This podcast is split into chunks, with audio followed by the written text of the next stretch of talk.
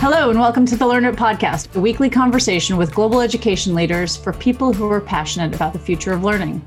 I'm your host, reporter, and author, Jenny Anderson. Our guests today are Caitlin Baron and Alex Hailu Gebre from the Luminos Fund, an education nonprofit that aims to get the most marginalized students into mainstream schools in Ethiopia, Liberia, Lebanon, and soon Ghana. It uses an accelerated joyful learning program targeting out of school 10 year olds with the goal of getting them up to speed so they can join grade four. Luminos has partnered with the University of Sussex since its inception to track its results, which show that 90% of its students advance to mainstream school, and those students finish primary school at twice the rate of their government educated peers. It's worth pausing on that. They take the kids who have dropped out, mostly due to extreme poverty, and in 10 months are able to deliver up to three years of learning. Mainstream those kids and get them to stay in school at double the rate of those kids that never dropped out in the first place. So much of what we're doing is is actually empowering teachers to be really thoughtful about how can I look closely at each child as an individual and understand what they know and don't know and, and meet them where they are. And that's a core principle of just good education everywhere, right? We discussed our unique approach, which involves building a learning mindset in students and parents, working with communities, and delivering a well developed, fun curriculum. The group trains community members as teachers and relies heavily on families and communities for learning, even when those families are illiterate. We talk about the many innovations which came out of COVID and why they will keep all of these because they believe learning has to take place everywhere and all the time. We also discuss how receptive governments are right now to accelerating learning and to doing things differently, and how disappointing the international response has been to such a unique moment. Caitlin is the founder and CEO, and Alex joins us from Ethiopia, where he is country director and regional strategic advisor. Alex and Caitlin, thank you so much for joining us. Thank you for having us. Thank you, Jenny. Let's start before COVID, if we can remember that far back. Luminos has an accelerated model of learning, which is implemented in second chance schools. Can you explain to us how that works? Alex and I founded Luminos to help the last one in 10 children in the world who are still denied the chance to even go to primary school to get a second chance to learn. We work with children who are 10 or 11 years old and have been kept out of school, most often quite simply because of poverty and a need to work on family farms or help out with siblings at home but sometimes because of conflict or displacement. And we work with children who are really, as they reach 10 or 11, sort of nearing almost the, the end of childhood in their context. And we're able to catch children at that moment and provide what we call a second chance to learn. Would you say that government schools typically have a joyful learning approach? That is the intention of every government to have uh, a joyful and child friendly teaching learning process almost in every school but the intention and what is uh, exactly there on the ground varies because it has to do with teachers training. It has to do the passion of the teachers the motivation of the teachers and also the class size the government schools have and uh, most government schools have large class size which is somehow inconvenient to have such kind of interactive and joyful learning uh, so we are doing towards that. We are influencing the government classrooms also to adopt our methods of making education playful and joyful. We don't only limit ourselves in our second chance program. We are trying to influence also the mainstream education system because unless we influence the mainstream education system, the, the change and the impact will be too little. Caitlin, can you just talk briefly about the acceleration model? So, as Alex had shared, working in local communities, we recruit and train high potential young people who are not necessarily academically qualified to be teachers, but who know the first few grades of the school curriculum and who are prepared to learn to teach in a fundamentally different way. One of the constraints about making joyful learning a reality anywhere in the world is that the only kind of teaching any of us knows really is the kind of teaching we learned under, right? So it's not that anyone has the intention to make education dull and lifeless and stressful. but if that's the system you've come through, in essence, that's what you know. And so, you know, unless you have a, a program and a training approach that can give teachers new and different ideas, for engaging children differently. We can't expect anything different. And that's really our work. And so we run a rich intensive, smaller classroom. We cap our class size at about 25 students. And in the US or UK context, that doesn't sound terribly small, but in a place like Ethiopia, that's about half the size of a normal classroom. And we have a longer school day and a longer school week. So children have actually four times as many hours of literacy instruction in our program as they would in a typical school. And what that means is that in one 10 month school year, we can help children cover the same amount that a child would cover in three years in a mainstream local school. And what that means then is that children who complete our program can mainstream in their local village school with children who are more or less their own age. And that's what really sets them up to actually stay and succeed in the system. You know, just like in a context that might be closer to home, you know, if you have a child who's fallen grades and grades behind, if you have an 11 year old sitting in a classroom with a bunch of six year olds, the odds of them persisting through that learning journey are, are quite low. And so we find that this sort of short, intensive injection of, of catch up instruction then really actually gives children a fighting chance to progress through school as they ought. And what evidence do you have that it works? So, we have been blessed with a rich and multifaceted evaluation partnership with the University of Sussex, actually, since inception. And Alex and our team in, in Ethiopia have really made that partnership possible. The Sussex team have looked at every aspect of our work. So, lots of quantitative learning outcomes, lots of rich qualitative evaluation, but most importantly, they've done a longitudinal evaluation. So, tracking students six years out after completion of the program. And what they've found is, is not only do graduates of our program go back into the mainstream system better prepared academically than their peers, but actually six years out, graduates of the Luminos program are completing school at twice the rate of their peers. And so we're seeing not just this intensive short term bump, but a really long term lasting effect. And there's at least two critical reasons why. I mean, one is that our program is crucially unlocking the basics of literacy and numeracy for students. So students leave our program knowing how to read. That means even if they land in a highly imperfect learning environment, their ability to self-direct their own learning is fundamentally at a different place than it would be if you hadn't really cracked that. But the, but the second thing is, is really a sense of, of self-efficacy and self-belief, especially in a place like Ethiopia. Nowadays in Ethiopia, almost every child starts grade one that's an amazing achievement of the Ethiopian education system that was far from true 20 years ago. The challenge is we still have a massive revolving door of dropout. So before the end of first grade in Ethiopia, 18% of children have dropped out.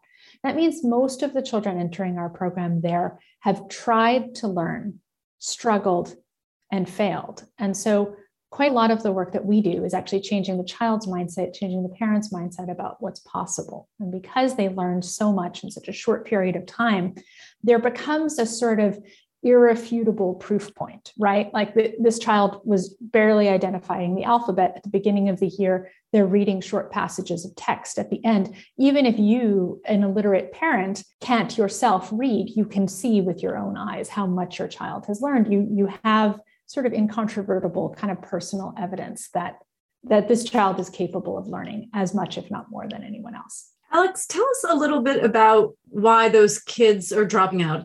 Much of the reason have to do with poverty as Caitlin already mentioned because child labor is very rampant in ethiopia. Parents need their the support of their children.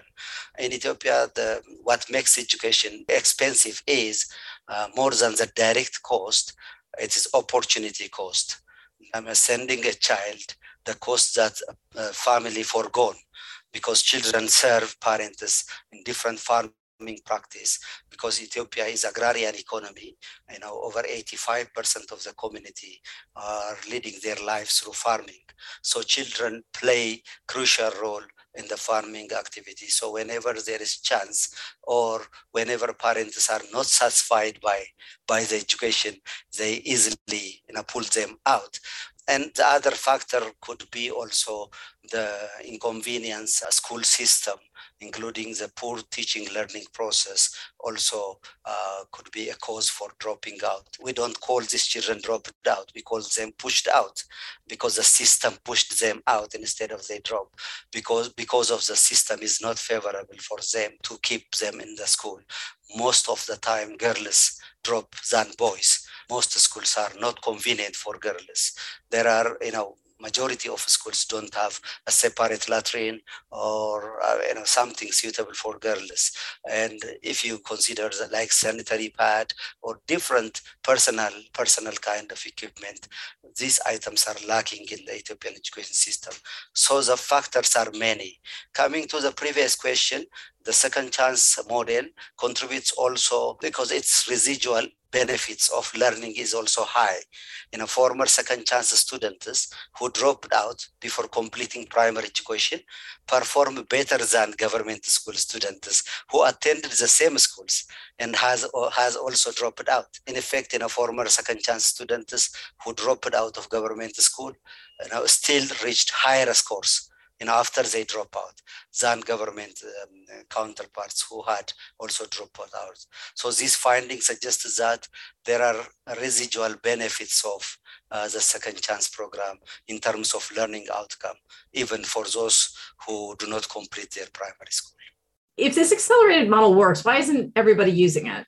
I mean, I would say, you know, quite honestly, more than anything else, the COVID moment has brought that exact conversation to the fore both sort of looking at what we've learned from this work, not solely for what does it mean for a 10 year old child who's been kept out of school for three grades, but also what might it mean for an entire country of children who have been kept out of school for a year or maybe more. And so I think there is a profound sort of exploration and unpacking of our model and our work. And, and uh, one of the things Alex and I like to talk about is look, we want to grow and scale our work to every child who needs it. But we also think there are elements of what we do that are relevant to this moment. So those elements include, you know, I mean, there is a massive shortage of teachers even before COVID, right? UNESCO estimates an additional 69 million teachers are needed in order to educate the entire 258 million children who are out of school. I mean, that's a massive number that the countries that we work in will, will struggle to ever fulfill. And so, a key learning from our work is like, hey, we can think expansively about who who is a qualified teacher who who can teach children what things in what way with what kind of support. And i think we have shown that you can reach beyond the traditional teaching core to play a critical role in in learning and catch up. And i think equally you know a core element of, of what we do is train teachers to be really thoughtful about understanding where each child is and meeting them where they are one of the things that Alex always speaks so eloquently to is that even though our students have not been in school, it doesn't mean they don't know things, right? So for, you know, he'll talk about how children entering our program may never have been in a, inside a classroom. They can actually be relatively good at doing simple arithmetic in their head, but they won't know how to symbolize it, how to actually take that mental math and actually write it down on the page. So, so much of what we're doing is, is actually empowering teachers to be really thoughtful about how can I look closely at each child as an individual and understand what they know and don't know and, and meet them where they are. And that's a core principle of just good education everywhere, right? That obviously works for our work, but that that is uh, no less important for the mainstream. So yeah, this moment has been a really interesting time of kind of projecting those lessons learned outward.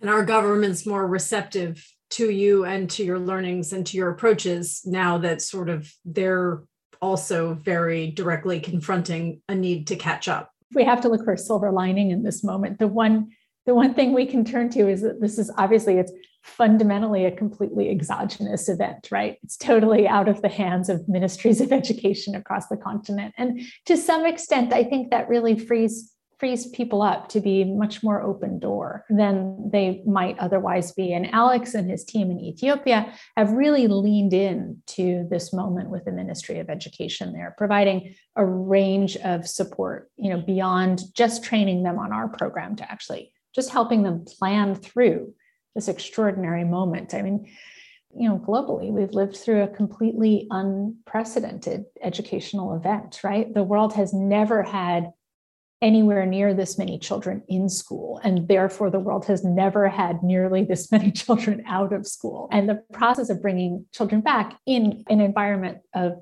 school systems that were already incredibly strapped for cash and are now only more so. I mean, UNESCO estimates ministries of education around the world need an additional $200 million a year, you know, just to begin to sort of map what the loss has been. And this is in a time when many countries we work in have seen real economic contraction. So just the availability of that of that tax base is all the more limiting. Let's talk a little bit about the COVID response and your classrooms and your approach. What was sort of your primary goal and focus for your students and families? You know, sort of in the crisis of the moment, when you kind of said, this is what we need to do right now, what was it?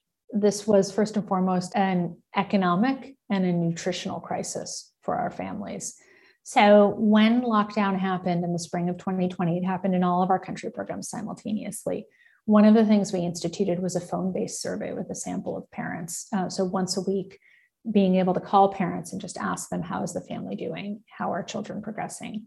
Are they able to study with school books to some form or fashion at home? And one of the things we saw incredibly early in the cycle was you know families who had been getting by on two meals a day shifting to one meal a day. Families who were surviving on rice or cassava alone no longer able to afford beans. Then one of the things we found pretty early on was just honestly, keeping children fed through this crisis became a real and tangible priority. And we were able to pivot and convert our school meals program into a sort of home based nutritional packets. Good news the sort of the heart of that lockdown didn't last too terribly long in the countries we were in, and, and families seem to have come through it. But the longer term challenge that Alex and the team and I really focused on has been the question of, of student identity. So the children we work with are already the most mar- marginalized, right? They're, they were already out of school before the crisis began. They'd only just begun to think of themselves as students. They'd only just begun to establish the behavior of getting up and going to class five days a week. And so, one of the things we really wanted to enforce, as much as anything else, was preserving the child's self identity as a student, preserving the parent's commitment to education in general. And so, a whole bunch of work that Alex and his colleagues did in terms of micro classes and getting materials out to students was like, yes, absolutely about preserving academic learning and trying to avoid learning loss, but also, quite frankly, was really just trying to preserve that connection. And Alex, you can talk a bit about like what, what specifically did you do, which was a huge range of different things. Among many impacts uh, COVID brought, eh, the major one is it puts over 27 million children out of education. I'm not saying out of schooling, just out of education. Because most uh, children come from uh, non-literate parents, non-literate families. These children are first generation learners, so they don't have chance to continue their education while they are at home. So when they came back to school, and they already wasted seven months without without education and know, hence the ordinary curriculum and way of teaching wouldn't serve. Now, during that crisis, Luminos and its partners were the only education actors that had ready-made solution for the problem.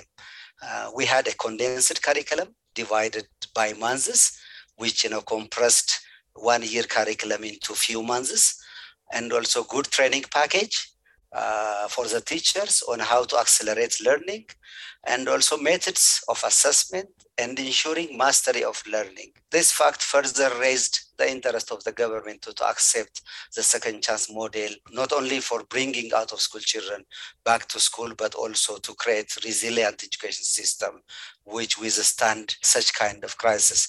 From the outset, the second chance recognizes the indispensable role of parents in shaping the children and we have methods such as family based learning, in which children take a topic home and involve their parents uh, discuss with their parents and bring lessons back to the classroom.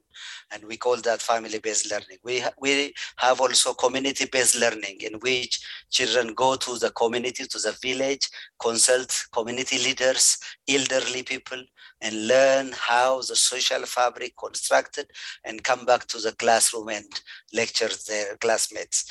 Uh, so in the during COVID time, what we did was we recognize that education has to be offered through multiple ways. We recognize that education should be multimodal, provided in a variety of ways, not only face-to-face classroom teaching. We used or leveraged all available resources, including radio, including the cell phone, the mobile phone, uh, which parents have. You know, these days, mobile phone penetration in Ethiopia is very big, like 59% of the community is using mobile phone. We used mobile phone to transmit some message, short message. We used post offices to send some packages uh, for parents to read, parents and children to, to tackle. We used also to distribute COVID safe package, uh, mostly challenge which should be tackled by parents and children. We call that intergenerational learning because that challenge should be tackled in collaboration. So we used all this type of means to make sure children continue learning even if they are at home. That's why we were able to transfer, if I'm not wrong, 92% of our children to grade four after uh, the year in the 2019-20 based on the evaluation of the, the education uh, government education offices. Let me ask a question. If the parents aren't literate and you're sending these packages home, how do they access it? You're right. Most parents are illiterate. However, they are not ignorant. They have a better analysis capacity than their children even know how to manage their family, calculate and use their income wisely. And the Luminos Second Chance teachers were sending readable materials with some challenges that can be solved by the children in collaboration with their parents. A key piece that sort of makes this support model possible is that because we're drawing teachers from the very communities where children live, even in the lockdown period, teachers were able to go door to door. So, as Alex is sharing in his example of sort of thoughtful word problems that are really drawn from the context, the extent to which a teacher is presenting the problem, even a parent who can't read, is able to be a part of the problem solving process via mental math. That was a key advantage for us in the COVID moment was that you know, typically teachers come from outside of a community. So therefore, when schools closed, they left. But because the teachers that we train are drawn from the communities themselves, it meant they were right there as a resource.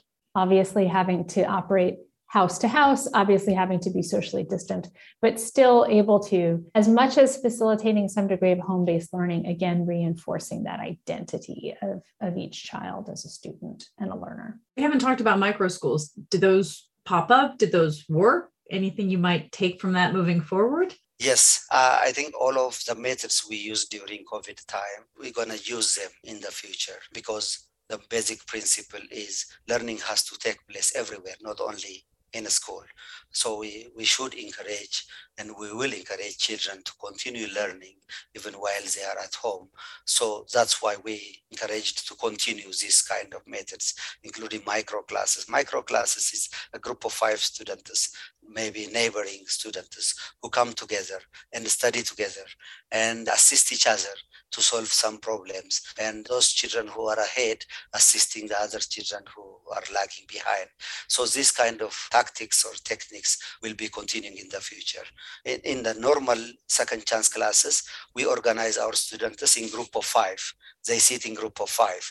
So that kind of grouping will continue in out of classroom so that they can continue helping each other. And it was a really interesting experience, Jenny. We ran micro classes in a couple different countries, you know, as we sort of moved out of the height of lockdown, but when schools were still closed. So we were permitted to meet with groups of students outdoors.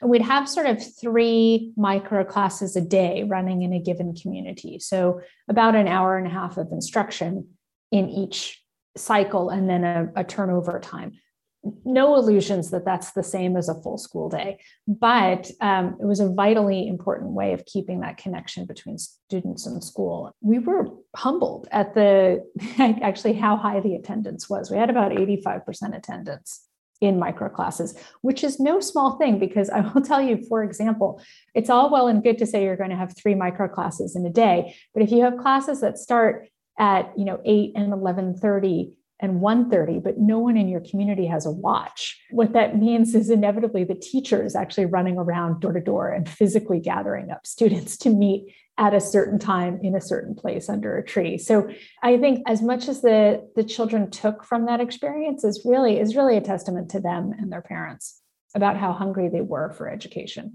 It was not easy logistically but it was great to see the resourcefulness I've heard you both say that engagement with family is so critical, and that's a part of your model and was before COVID. I'm curious whether you noticed any significant changes after COVID because education was brought home. I mean, for that reason, and whether you've been able to measure that in any way. I know that's quite tricky. The measurement question is an exciting one. And I think that's absolutely where we're headed next and one that we're leaning into. One of the measurement elements we've added in this year's program has actually been explicitly year on year measuring socio emotional learning alongside literacy and numeracy. Now, we used to do socio-emotional evaluations on a sort of one-off basis with you know an international researcher like like the sussex team. Um, but what we've been able to do now is actually literally build it into our standard year-on-year evaluation so that we're starting to have that that real sense of visibility. But you know a core belief of our work from inception has been that there's an enormous set of psychological barriers between the most vulnerable families and formal schooling. And formal schooling in most of the contexts we work in is not terribly welcoming, right? It's a large classroom of 40 to 50 kids. It's a sort of stressed and overwhelmed and probably overly strict teacher. And historically, parents are, are absolutely not welcome within the classroom. And so that's one of the things that Alex and his team have really tried to turn on their heads and just sort of you know ask parents to sort of set aside your own self-belief that because i don't know how to read i can't enable my own child's learning. Come into the classroom be a part of this share what it is that you know and, and let's create a classroom environment that celebrates knowledge beyond the four walls of the classroom. And so that there's much less of that kind of invisible line between the community and the learning environment. And so, even though, like, operationally, all these things were new for us, right? Micro classes, bringing workbooks home, delivering food to kids. I mean, physically, you know, this was our team going out to homes and classrooms. But philosophically, I mean, this is very much in line with what we've always believed education needs to be. Could you tell us maybe about a family or a few students, sort of how they coped with COVID and, and what this all looked like for them? There is a story of one mother whose name is Shure. This mother has four uh, girls and she lives in Walaita. Walaita is in the southern part of Ethiopia and, and Damot Sore district. In this district, Luminos has been, uh, you know, operational in the last four, five years. So Shure's older uh, children got married early before going to school. And when the second chance program came to their village, and Shure decided to send her last daughter the younger daughter, whose name is Imush, Imush to the second chance class. Uh, Imush was 10 by then. It was in 2019 20 academic year when she joined the second chance program. Unfortunately, the class interrupted due to COVID, you know, after just six months. So Imush goes back home, you know, without education, without schooling. So Imush's mother exposed to neighbors' pressure again. And now the neighbors start pressuring her, try to persuade her, why don't you marry, marry her to someone who can benefit you a lot? But the mother Shure resisted not to, to marry Emush. Uh, but the temptation was very, very uh, high and difficult. And after some 20 days, because it took us 20 days to to think this micro classroom and other approaches, you know, there was 20 days of slack period in which children did nothing and we did nothing it was a shocking time uh, during that time. After the 20 day shutdown, Shure, the mother, was contacted by our facilitators, the teacher, who told her that there is still chance for a Mush to join uh, grade four next year. He explained to her that he is ready to continue teaching Mush and her friends in small classes near home and Musha started learning next to her door. They Spent two hours uh, in our day and continued supporting her mother in the rest of the time. She was visiting the micro class fre- frequently. The mother also, also frequently visiting. And Shure uh, Mush, you know, through that my micro classes, could continue her learning, completed the lesson, and joined grade four at the end of the year. Now she is in grade five. Last year she joined grade four. Now she is in grade, five. You know, had not been for the microclass intervention, she, I mean, Amush would, would have been married to someone else. And this is not a story of a girl. It is a story of many more girls, you know, who, who were in similar situation. And over 1,000 Luminos Second Chance students got similar chance to continue their education in their vicinity mostly close to their homes. And COVID helped us, you know, to maximize the engagement of parents in the teaching learning process, especially girls. You know, girls are exposed to many other problems when there is distance from school uh, to home. So the micro class help, especially girls. Caitlin, tell me how the international community is responding. Uh, education has always been a bit of an ugly stepchild to global health, for example, in terms of funding. Has the international community responded and upped its funding? And how are you responding to this moment?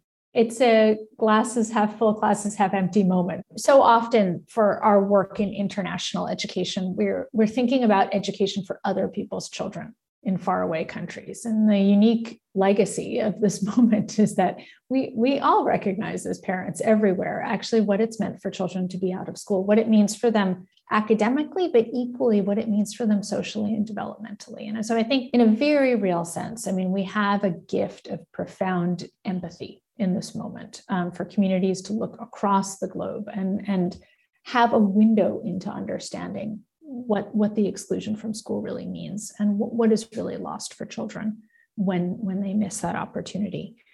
I'd also say i mean specifically our funders in the immediate aftermath of covid responded with both a very clear commitment to continue their funding at the same level and even more importantly a commitment to open up the flexibility of that funding. So we really had funders who recognized like everyone's going to need to do a hard pivot and so we're going to need to do something now and something different two months from now and something different two months from now again. And i think that recognition that flexibility and, and sustained support for us at luminos was invaluable. All of that being said if we look at the macro picture i mean there's an enormous funding gap right now and and understandably there's an appropriate immediate focus on funding the global health crisis of the pandemic, but ultimately it's the education crisis of, of COVID that will be the most long lasting. And so, my hope is that we actually capitalize on this moment of empathy and really lean into understanding not just the task of actually getting children back to the classroom door, but actually helping them succeed in school. And are you getting governments stepping up and saying, we will fund you to teach us this catch up? I mean, I recognize they have extremely limited resources. I don't expect this to be a sort of major revenue source. However, if that integration happens, that's an opportunity for systems change the one gift of this moment is that with all our government relations, it has absolutely been an open door. Our Ethiopia collaboration with government is the most mature, but we do that kind of work in other countries as well. And government's appetite to take forward this work with their own teachers is, I mean, we're generally racing to keep up with them rather than the reverse. So, you know, and, and I think honestly, that's an important message to send to funders, right? This is a sort of unfrozen moment, right? Governments are, are desperate to respond and respond appropriately. There's a lot of momentum, there's a lot of opportunity for change. Before I founded Luminos, I was a donor. These are the kind of opportunities that, that you long for as a foundation or a bilateral, where you see a government ready to change, you see partners working with that government to help them be there. Like, why wouldn't you as a funder want to come in alongside that? And so, in light of that, what are the goals for your organization right now? What do what would you like to see happen? We realize that the main duty bearer is government in terms of providing education. We are a small innovative organization which uh, strive to bring new innovations and uh, showcase that innovation, try to impact the country's education system. So we are working to bring about a system change nationally. So the main duty bearer in terms of providing education is governments everywhere in the globe. But why we are looking still for additional funding, our innovation, our uh, model should be a reasonable size to influence the large education system in countries. If you take in, in Ethiopia, uh, there is 37,000 schools. So our model should be impactful to influence the national education system. Uh, so otherwise, we don't have a nightmare to replace a government rather we want to contribute something new innovation to the government to change the system. You get kids from five words a minute to 39 words a minute. What would a child at grade level in year two in say the uk be at? How does that measure up? The 39 words a minute puts our students at the level of a third grader or fourth grader in their country context in the UK context, where reading begins early and is intensive, that probably lines up with a grade one or grade two. The UK actually is faster off the blocks than almost any country on the literacy front, for good or for ill. yeah, I would argue for ill, having come from the American system into the UK system, and they were like, let's go. Um, and just one last question quickly How are you working with other NGOs um, to help teachers assess learners when they arrive? And every week after that. Is that a big part of your growth strategy moving forward? Our work everywhere involves working through community based organizations. So, in each country, we have a small team of folks who work on curriculum, pedagogy, training, and monitoring and evaluation. But we actually fund local community based nonprofits to deliver the work. And what that means is that we can be much closer to the communities that we're actually serving than we could be if we did it all in house. And it also means that we have a wonderful sort of co creation opportunity in each country between the community based organizations who are running the classrooms and our team who are designing the, the curriculum and the pedagogy. But the assessment piece um, is a key element of what we do that, that we believe strongly is relevant for every classroom across the global south. And really, what we teach teachers to do is quite simply on a week by week basis actually time out how many words per minute a child can read. It's a very simple assessment. I mean, it is a blunt instrument, but but that's its power, right?